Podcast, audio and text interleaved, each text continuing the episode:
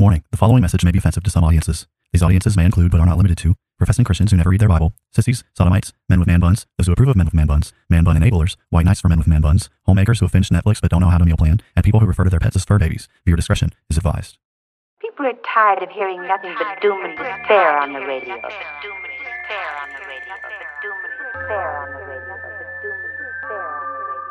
The message of Christianity is that salvation is found in Christ alone, and any who reject Christ therefore forfeit any hope of salvation, any hope of heaven. The issue is that humanity is in sin, and the wrath of Almighty God is hanging over our heads.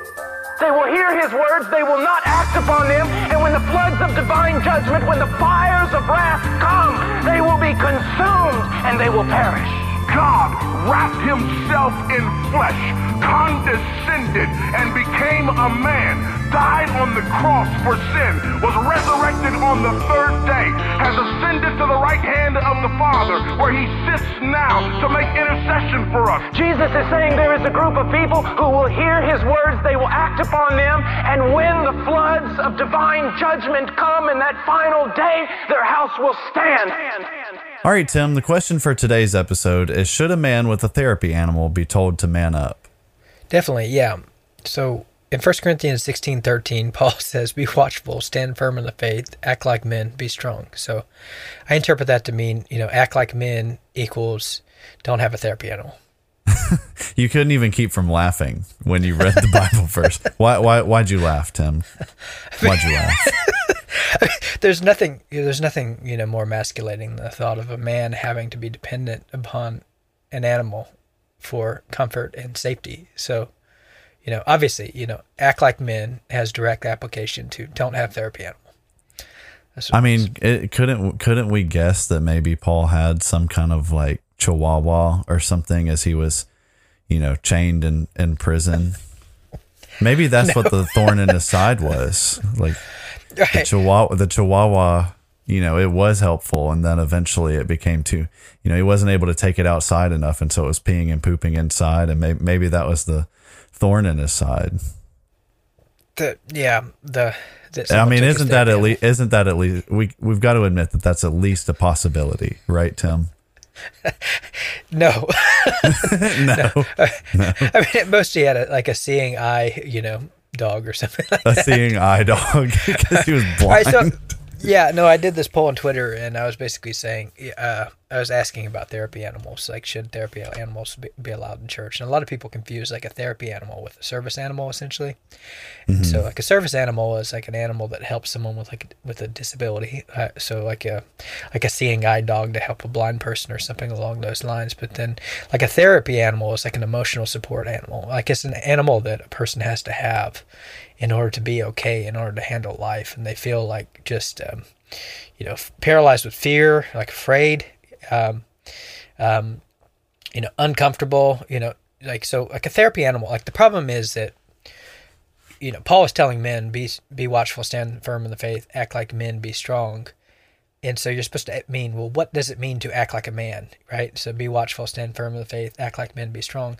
Well, one of the things that we talked about in our courage episode is Isaiah 19:16. So if you want to think about what is the opposite of acting like a man, well, in that day the Egyptians will be like women and tremble with fear before the hand of the Lord of hosts shakes over them. So to to be a man is like you know synonymous with having courage to face difficulty or danger. And what you're talking about with a therapy animal is an individual who has to have an animal present in order for them to have the requisite courage necessary just to face the normal difficult trials of life or just just go anywhere in public. So they just don't feel okay unless they uh, have this animal there with them.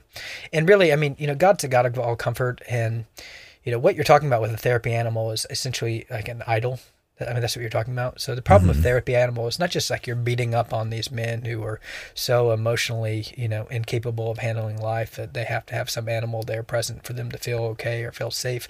Like, yes, that's an utter failure of masculinity, but like the deeper problem is that they've made this, they turned this animal into an idol essentially. Mm-hmm. So the Bible says, "My people have committed two evils. One, you know, they've forsaken me, the fount of living waters, and then two, they hewn for themselves broken sick cisterns, which will never hold water, which will never satisfy, essentially. And so, you know, instead of worshiping God, looking to God to be the God of all comfort, they look to created things to be sources of comfort and safety and security, and that's just not how God's designed the world. So you shouldn't look to the cre- cre- uh, the creation to do something that God ultimately is going to do. So you should be strong in the Lord, in the strength of His might, and stand firm, right, in the Lord. Uh, you shouldn't have to have some animal there to help you to, you know, basically face other people or go out in public or whatever you know so this is this is basically just like yes it's a failure of masculinity but it's also like fundamentally about idolatry at that point. So all I hear you saying is you don't think Paul had the Chihuahua. that's true. Paul paul did paul, paul definitely didn't have a therapy uh, wild you know dog. Not Uh, not not the Chihuahua that you know, like when you're real stressed out, you just you rub its belly and then you get warm fuzzies inside and everything's okay. i mean he probably ate a few dogs on his travels you know, you know doesn't doesn't the Bible say? You know, I'm pretty sure the Bible says things like you know, beware the dogs.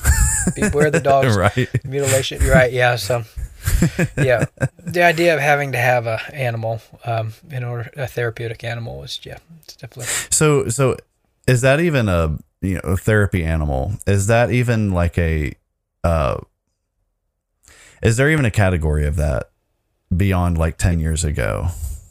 Yeah, well, it's a totally new thing. Yeah, I mean, it's a totally new thing that people have, you know, developed in order to basically, um, like, as courage in masculinity fails, as as men are becoming less and less masculine, um, you know, this is something that you know, started out with like children and cancer patients and things like that. But I mean, I I counsel young men in college who you know have their therapy animals, and so this is just like some. This is a new thing that that. Um, has come about and it's definitely coming about in a society where you know men aren't nearly as masculine as they used to be for sure So so when Paul is saying, you know, act like men, he's not even thinking in his mind like get rid of the therapy dog because that's No. not even like a thing, right? that's not even on the radar yeah yeah that would be so like embarrassing to anyone of that society that there would be you know this is no brainer okay, fair enough. This has been another episode of Bible Bashed. We hope you have been encouraged and blessed through our discussion. We thank you for all your support and ask you to continue to like and subscribe to Bible Bashed and share our podcast with your friends and on social media. Please reach out to us with your questions, pushback, and potential topics for us to discuss in future episodes at BibleBashedPodcast at gmail.com and consider supporting us through Patreon. If you would like to be Bible bashed personally, then please know that we also offer free biblical counseling, which you can take advantage of by emailing us. Now, go boldly and obey the truth in the midst of a biblically illiterate world who will be perpetually offended by your every move.